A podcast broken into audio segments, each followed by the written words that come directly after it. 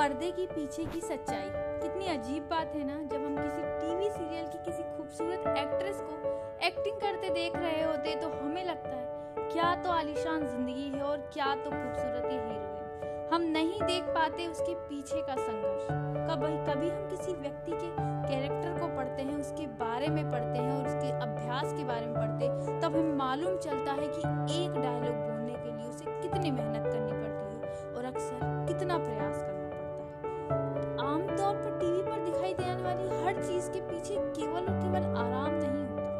पीछे घंटों की मेहनत और संघर्ष होता है, जिसके बाद वह व्यक्ति हमारे सामने प्रस्तुत होता है। लेकिन हम बड़ी आसानी से कह देते हैं कि इसमें कौन सी बड़ी चीज़ है? ये तो हम भी कर लेंगे। लेकिन जब हम उसे करने उतरते हैं, तब मालूम चलता है, पंद्रह से सोलह घंटे की मेहनत क्या होती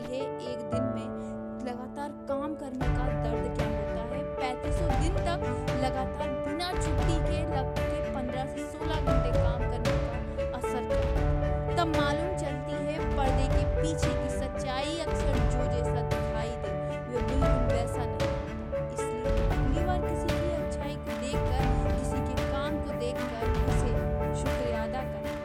उसकी तारीफ़ करें। उसे ये ना कहें ये कितना आसान वो वही जानता